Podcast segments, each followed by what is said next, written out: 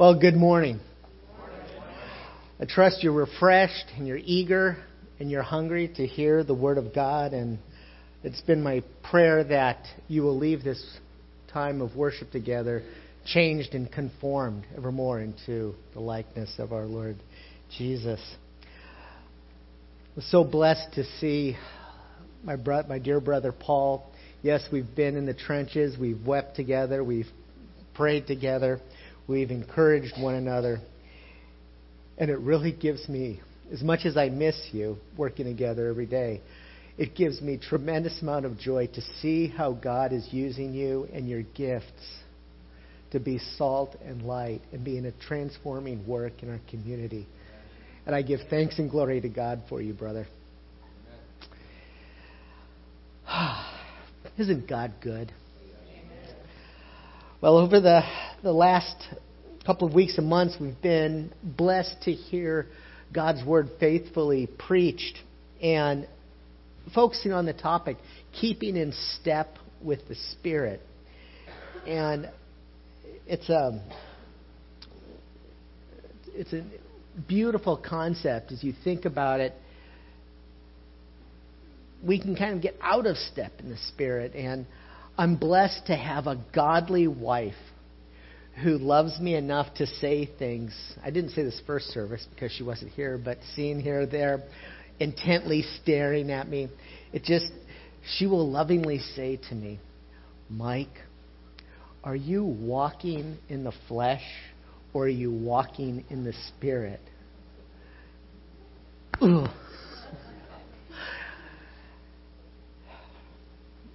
if it's I'm walking in the flesh, I usually get defensive and have some excuse. But quickly, she just looks at me, and my heart melts.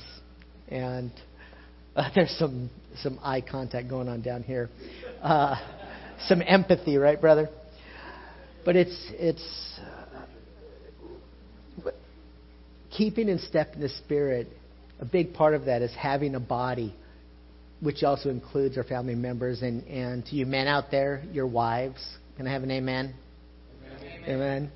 Having wives that uh, will ask us those tough questions. But today we're going to be hearing the 11th message this morning. And I wanted to focus on um, a passage in Ephesians 4 and focusing on the unity of the Spirit. And before we begin, while I was studying and preparing to share, I'm just burdened that myself I needed a reminder. And I thought it would be good for all of us to have a reminder as to how we approach God's Word, how we approach the message. And so before we begin, I want to just kind of set the stage to prepare our hearts for the Word. And historically, historic Christianity refers to the four attributes of Scripture. Number one, necessity. While general revelation can be seen in the physical world around us and sometimes felt within, the gospel is revealed only by special revelation given to us in Scripture. This is it, folks. Second, authority. All that the Scriptures teach, it teaches with authority in matters of life and faith. Scripture stand in judgment of us. We don't stand in judgment of Scripture, although that's popular in this day and age. Third, clarity, sometimes called perspicuity. This basically means that the Scriptures are clear and understandable when interpreted correctly. Fourth, sufficiency. This attribute contends that the Scriptures reveal enough of what we need to know about God and grace and all of life. We don't need an immediate revelation from God and shouldn't expect it. If we don't listen to what He's inspired and what has been written and preserved, we ought not to listen to anything or anyone else. As Paul says in Galatians 1 8, even if an angel of heaven comes to you with another gospel. So, with those four things in mind, we'll see today that in today's text in Ephesians 4 1 through 16, we'll see a picture of a unity and a submission in the Spirit, and how to practically just keep in step with the Spirit. That being said, to be in step with the Spirit means to be in Christ. And as such, we are members with one another. Take a look around you. Those of you who are in Christ, you are brothers and sisters. You are bought with the blood of our Lord Jesus, and we are members one for another. Now, please open your Bibles to Ephesians 4. If you don't have one with you, pull up your phone or uh, the Bible in the pew in front of you and open to Ephesians 4. In a moment, I'm going to read verses 1 through 16.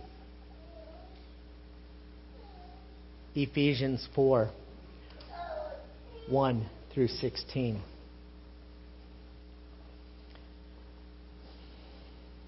Hear the word of the Lord. I, therefore, a prisoner for the Lord, urge you to walk in a manner worthy of the calling to which you have been called, with all humility and gentleness, with patience, bearing with one another in love, eager to maintain the unity of the Spirit in the bond of peace. There is one body and one Spirit, just as you were called to the one hope that belongs to your call. One Lord, one faith, one baptism, one God and Father of all, who is over all and through all and in all. But grace was given to each one of us according to the measure of Christ's gift. Therefore it says, When he ascended on high, he led a host of captives, and he gave gifts to men. In saying he ascended, what does it mean but that he had also descended into the lower regions, the earth? He who descended is the one who also ascended far above all the heavens, that he might fill all things. And he gave the apostles, the prophets, the evangelists, the shepherds, and teachers to equip the saints for the work of ministry, for the building up of the body of Christ, until we all attain to the unity of the faith and of the knowledge of the Son of God, to mature manhood, to the measure of the stature of the fullness of Christ, so that we may no longer be children, tossed to and fro by the waves, and carried about by every wind of doctrine, by human cunning, by craftiness in deceitful schemes. Rather, speaking the truth in love, we are to grow up in every way into Him who is the head, into Christ, from whom the whole body, joined and held together by every joint with which it is equipped, when each part is working properly, makes the body grow so that it builds itself up in love. May God bring forth much fruit from the reading and hearing of His holy word. Let's pray. Only Father, I pray that you would please open ears and hearts. May the soil in our hearts be plowed and ready to receive your word. May it find fertile soil, that it would be, that it is able to save us, to save our souls, and will result in the building of your church for your glory. I pray these things in the name of your Son, our Lord Jesus. Amen.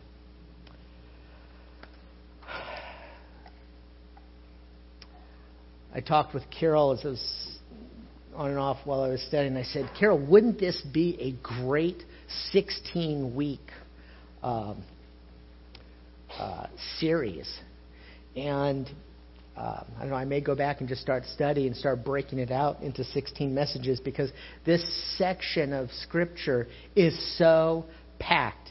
But today, um, since my dear brother Paul has, uh, I've joy- joyfully relinquished uh, part of the, the sermon. Well, we don't. Oh, I don't have a watch on.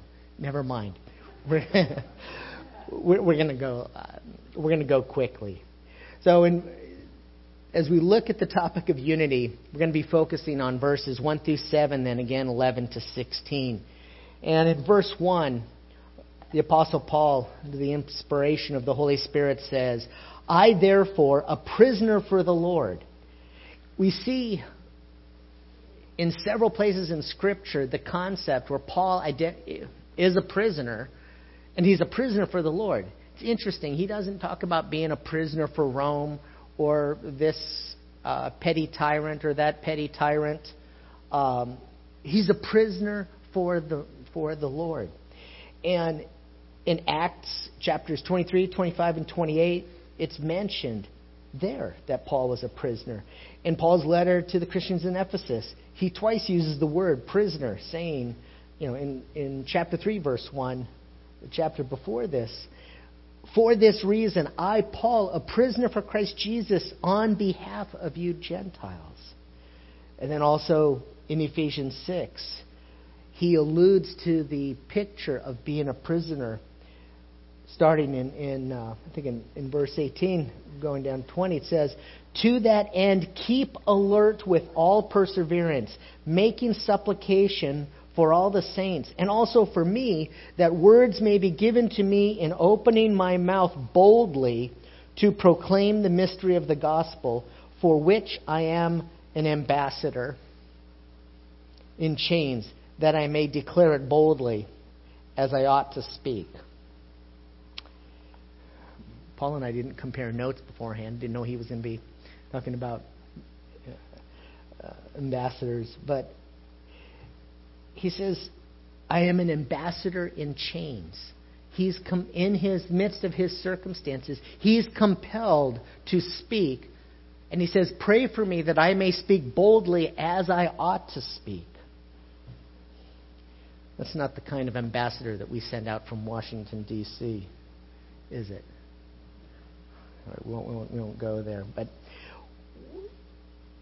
Paul, as he talks about being a prisoner, he's reminding us that he is not his own. And under the inspiration of the Holy Spirit, he says, I have been crucified with Christ. It is no longer I who live, but Christ lives in me.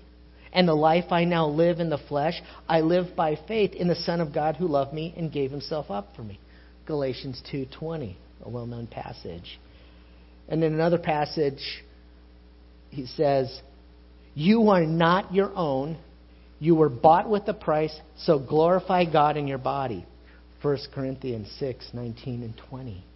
So we see Paul is admonished and, and, and encourages us that we need to be about our Lord's business in every area of our life. Now, as we look at Paul's message, we, we see next that in keeping in step with the Spirit, he goes on and he says, I urge you to walk in a manner worthy of the calling to which you have been called, with all humility and gentleness, with patience, bearing with one another in love eager to maintain the unity of the Spirit in the bond of peace. as we start breaking down that passage, that first phrase, Paul says, I urge you. I, I don't think um, the particular translation that I read from, and um, I'm using right now, the ESV, really does the, the, the, the, the original language well. In the Greek, it's parakelo, parakelo, parakelo. No, I don't know Greek. Well, Paul's not saying, hey, brothers, I think it would be a good idea not to do that. Or, I think it's a good idea that you should do this. No, Paul is saying, I'm the KJV it says, I'm beseeching you. I'm begging you. I'm pushing. I'm admonishing. I'm imploring you. You know, you get the picture of Paul on his knees begging, don't do this. Or, yes, brothers and sisters, do this. He's urging us. What does he implore and begs to do? He says, Walk in a manner worthy of the calling to which you have been called.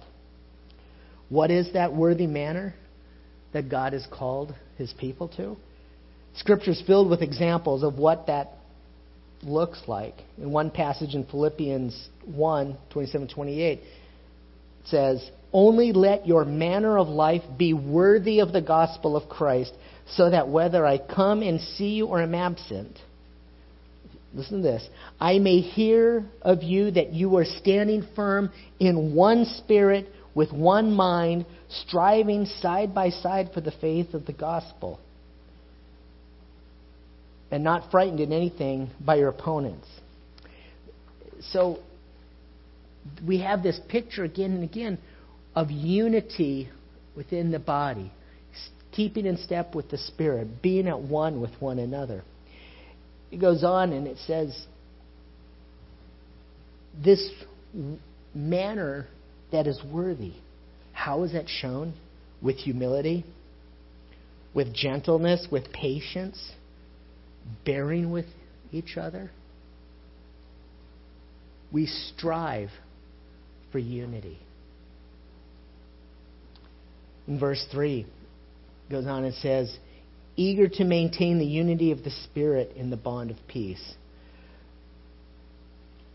What unity is not?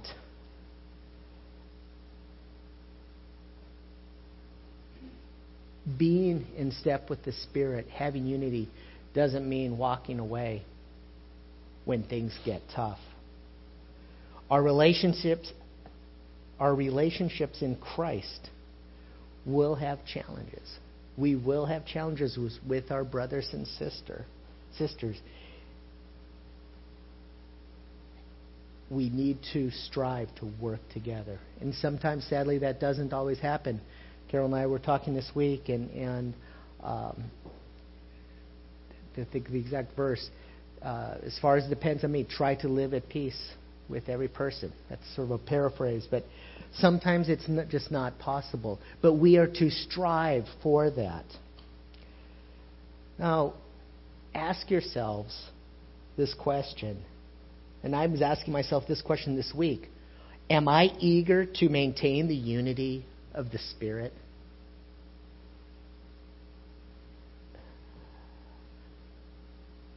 Most of the time, yes.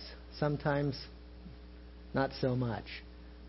That's usually when I get one of those looks from Carol, and uh, I'm exhorted to, by her love and example, to repent.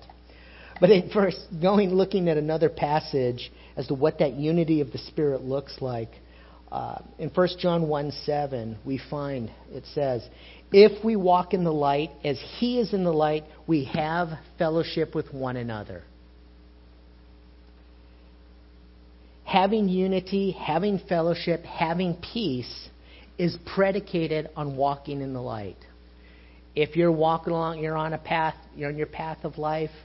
Um, one of the things that was so sweet when Paul and I worked together daily is we had fellowship on a level that was unique because we're both walking in the light we could bare our souls, we could cry out to God together, and it, that is that is something that's beyond um, mortal human understanding. Um, it's a precious thing, and at the same time, we have to ask ourselves: Can we have unity of the Spirit? Can it happen with unbelievers? Can it? How many of you have family members who are not believers? Do you have unity in the Spirit? Do you have fellowship? And it's kind of like, you know, how to. You know, there's a wall, there's a barrier. And it's, it's there for a reason. In 2 Corinthians 6:14, we have a strong admonition. It says, Do not be unequally yoked with unbelievers. For what partnership has righteousness with lawlessness, or what fellowship has light with darkness? We're not going to have unity and fellowship with the world and with people, honestly, who are walking in darkness. Now, does that mean we have nothing to do with them? No, no, no, no. People have kind of raised their eyebrows because once in a while I'll go into a bar, but the only time I go into a bar is be, it's the reason is there's somebody in there that I'm going in to talk to because they need to hear the gospel and they need to be encouraged to repent. Um, there's time, so we don't fellowship on the same level with unbelievers, but sometimes we do go after them to chase them down for the purpose of witnessing. If they still won't listen, well, we leave that in God's hands. The next phrase this passage talks about is the bond of peace. Can we have, as I already mentioned, peace with the world, peace with unbelievers? And the hardest thing, both for Carol and I, is peace with family members who are not children of God. Um, the part that grieves me, not maybe every day, but grieves me at least once a week, is that I don't have peace with blood family members. But thanks be to God, I view all of you as my brothers and sisters in Christ. We have the unity based on the one Lord, one faith, one baptism, one Spirit, one God, Father of all. We have that unity. And so, unity of the Spirit can't truly happen with unbelievers. We've already talked about the bond of peace, and, and I was trying to express what does that look like? And, and uh, I asked Carol, what did she think? And so we're, we're thinking, you know, in ASL, how would you sign that? You know, bond of peace. But really, it's uh, two people coming together. First, a bond with God, a bond with other people, and bond with one another. Um, sometimes English is very limiting, but that kind of a bond is something that's only for the children of God. And uh, that depth of unity is expressed by our Lord Jesus in John 14:20.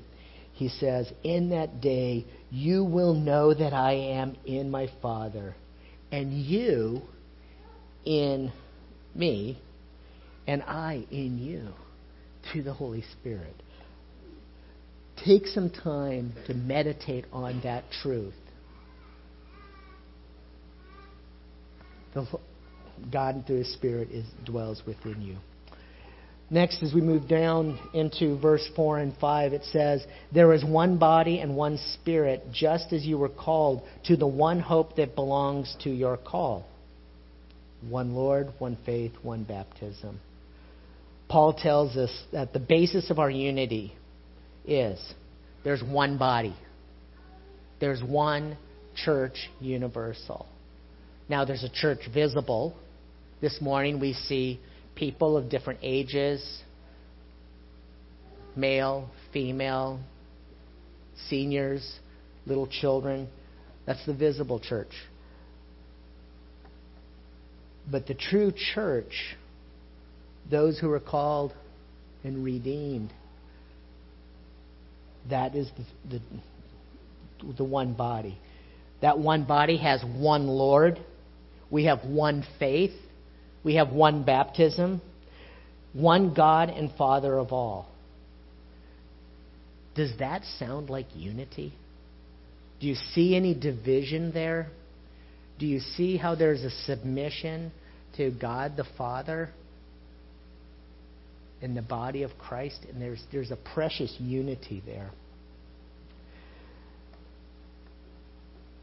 This last week, I interacted with somebody uh, doing some work in India, and the problem there is they acknowledge that, yeah, Jesus or God is Father of all, just like all the other deities.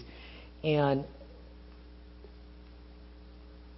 the concept is God Father of all? Because that's what it says in this particular English translation. I'm thinking, And that's not necessarily what the scripture teaches at all. So I looked into the Greek, and the word that's found here in the Greek is pas, which in the context has the definition collectively sum of all the types. And as I was looking at the New Testament Greek lexicon, I'll quote, it's explained this way The words world and all are used in some seven or eight senses in Scripture. It is very rarely that all means all persons. So God is not the Father of all. He's not doesn't mean all persons taken individually. The words are generally used to signify that Christ has redeemed some of all sorts, some Jews, some Gentiles, some rich, some poor, and has not restricted his redemption to either Jew or Gentile. So we see God has called out people from all various backgrounds and languages, cultures, and tribes and nations. But we see here our unity is not a universal unity. And there's a lot of universalism going on today. So we see how the, how the unity comes together and we're reminded one Lord, one faith, one baptism. How does that happen? In verse 7, it says, But grace was given to each one according to the measure of Christ's gift. And I was studying, it's just, what does that gift, what does that grace look like? And there's a famous theologian named Juan Calvino that uh, I'm going to quote from. He says, he now describes the manner in which God establishes and preserves among us a mutual relation.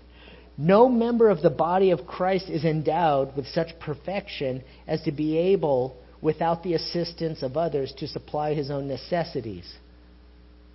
What does that mean in today's vernacular? We need each other, brothers and sisters. A certain proportion is allotted to each. And it is only by communicating with each other that all enjoy what is sufficient for maintaining their respective places in the body. More unity. The diversity of gifts is discussed in another epistle and very nearly with the same object. 1 Corinthians 12:4 says there are diversities of gift, but the one the same spirit. Such a diversity we are there taught is so far from injuring that it tends to promote and strengthen the harmony of believers. The meaning of this verse may be summed up this way On no one has God bestowed all things. That means Brother John or Jason or Rod, they don't have it all. Lots of amens there, especially from some wives. Uh, it's good. It keeps you humble. uh, boy, all right. It'll be an interesting dinner conversation. Uh, but going on, it says, being thus dependent on each other, they find it necessary to throw their individual gifts into the common stock and thus to render mutual aid. The words grace and gift remind us that whatever may be our attainments, we ought not to be proud of them. Remember, we talked about walking in humility. It's not us. And it's a gift. And we're reminded that whatever may be our attainments, we, well, I just said that because they lay us under deeper obligations to God. These blessings are said to be the gift of Christ. For as the apostle first of all mentioned, the Father, so is his aim, as we shall see, is to represent all that we are and all that we have as gathered together in Christ. It's uh, Pastor Juan Calvino. So, we, the body of Christ, is given gifts, and each of you have, and we just we had a study um, on the topic of spiritual gifts and how God wants us to use our gifts to serve the body, and we'll we'll see now that God gives, starting in verse 11, he says, And he gave the apostles, the prophets, the evangelists, the shepherds, and the teachers to equip the saints for the work of ministry, for building up the body of Christ, ongoing process, until we all attain. That means, you know, the stragglers, you, you, you got to kind of bring some of them along. Until we all attain to the unity of the faith and of the knowledge of the Son of God, to mature manhood, to the measure and the stature of the fullness of Christ we see here that Christ gives his body leaders, servant leaders, for the purpose of equipping the saints for the work of ministry. You know, unfortunately, here in the U.S. and in other Western countries, church ends up being a spectator sport where you have all the people sitting in the pews and you have one person who gets up for an hour, does everything. Maybe they'll have a professional um, Estes Park winning song leader with an amazing voice, and basically you're entertained for 65, 70 minutes a week. But that's not that's not the example we find in Scripture. The example we find in Scripture is God has given these gifted leaders for the purpose of building and equipping or perfecting the saints.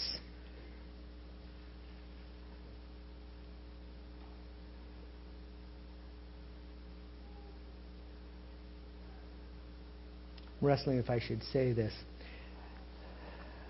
Sensing the Lord wants me to speak up here. Your enjoyment of God's blessing I think was directly related to how much you resist the leaders that want to train and equip and to help see you mature in Christ. I know in my life when I have not wanted to, or I was having tendencies of not being teachable, um, God's loving chastisement was was not uh, joyful, but rather sorrowful, and so um, work with God's Spirit and the body of Christ and the leaders that He has provided to equip you to do the work of ministry. And the reason why God has given these leaders is for the building up of the body of Christ until we all attain the unity of the faith. It's God's will that we all, from the little ones, I saw last week at Awana, the Cubbies, these guys, they're striving for attaining to the unity of the faith and the knowledge of the Son of God. So we're doing that here in our congregation with Cubbies. Brother Paul Aiken uh, is is working at the other spectrum um, with the seasoned citizens so that they, until they all attain to the unity of the faith and the knowledge of the Son of God. That's what our congregation is about. And then there's the, the great um, rest of us in between, and I pray that uh, we're also about that work. And that unity of the faith we have hope because God is going to do that work in us. There's a beautiful passage in Romans 8:29 about that uniting us together. It says, "For those whom he foreknew, he also predestined to be conformed to the image of his son, in order that he might be the firstborn among many brothers." God is building his church. He's maturing his church, his people. We are the church. That's another sermon.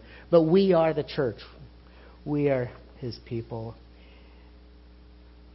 Verse 14, it explains why we need to mature. This is a reality that, um, sadly, there's a, there is um, not a lot of maturity in Christ's church in, in, our, in our day. Verse 14 so that we may no longer be children tossed to and fro by the waves and carried about by every wind of doctrine, by human cunning, by craftiness in deceitful schemes. Before the worship service, I was talking with uh, Brother Eric Anderson, and uh, he was talking about how on a Navy ship, if you're carrying something, you only let me see, did I get this right? You only carry something with one hand, and your other hand is you're holding on to the ship because uh, if there's waves and wind and the ship gets thrown, if you're holding something with both hands, what happens? It's not going to be good. Uh, yeah, I don't think you know ships are made out of well, naval navy ships are made out of metal. You get thrown, um, you hit metal, um, the metal wins. It's it's so. But as he was sharing that, I was thinking about this passage. We're admonished that we may no longer be children. What happens with children? They get tossed to and fro, you know, unless they're young Navy men, and then they're taught and trained to hang on to things. But they're carried about by every wind of doctrine, by human cunning, by craftiness, in deceitful schemes. Over the last couple of weeks, my heart has been heavy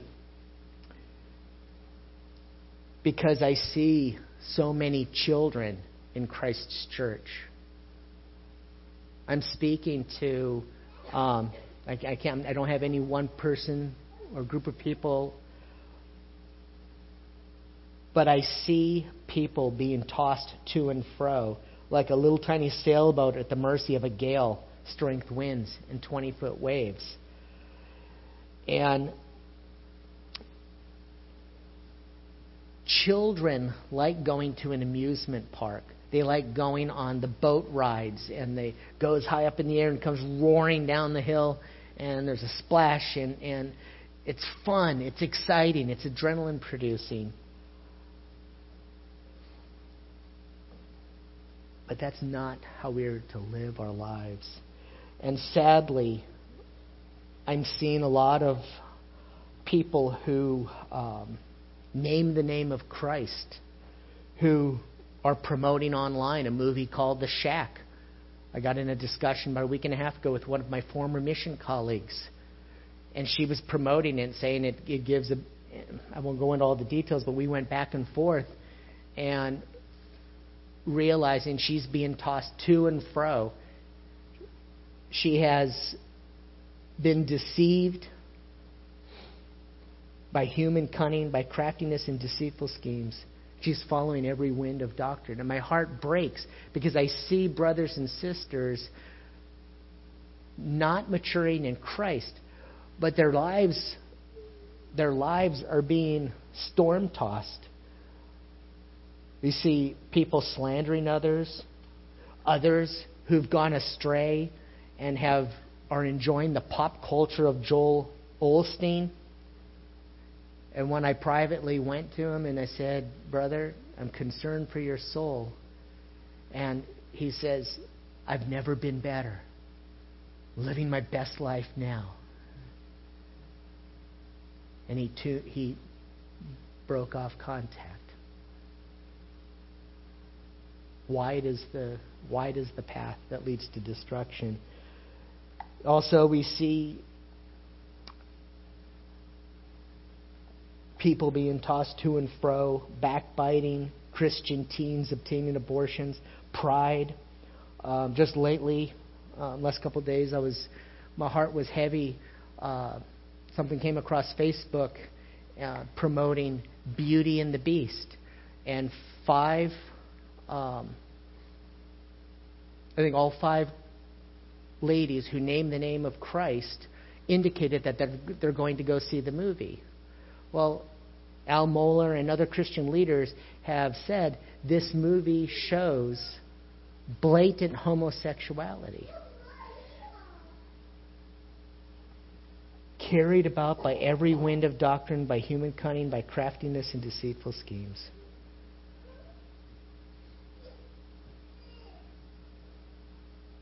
It may be some of you. This passage made me think about what are the things in my life that I've allowed in that are tossing me to and fro? And how can I be on guard? Please give thought to that.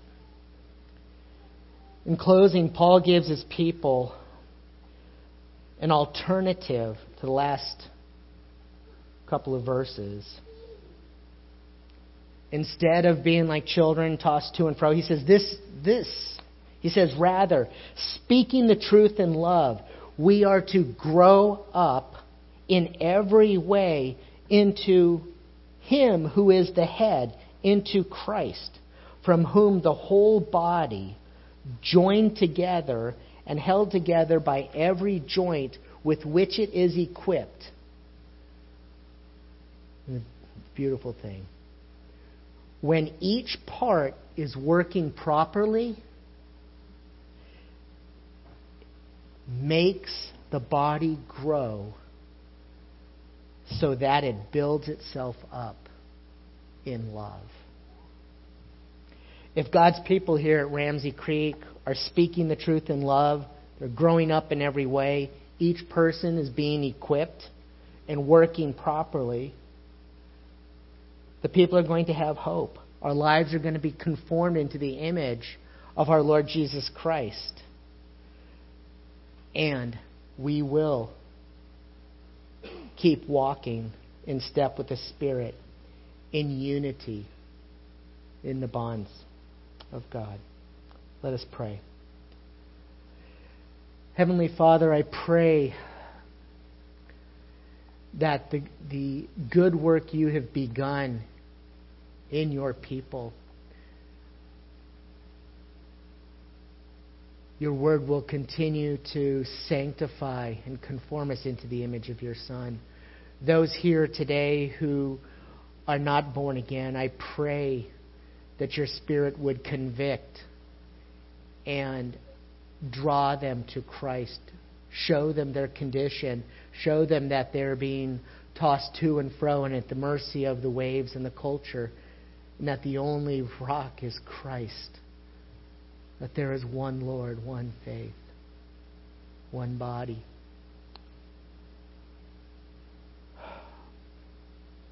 Thank you, Father, for your word.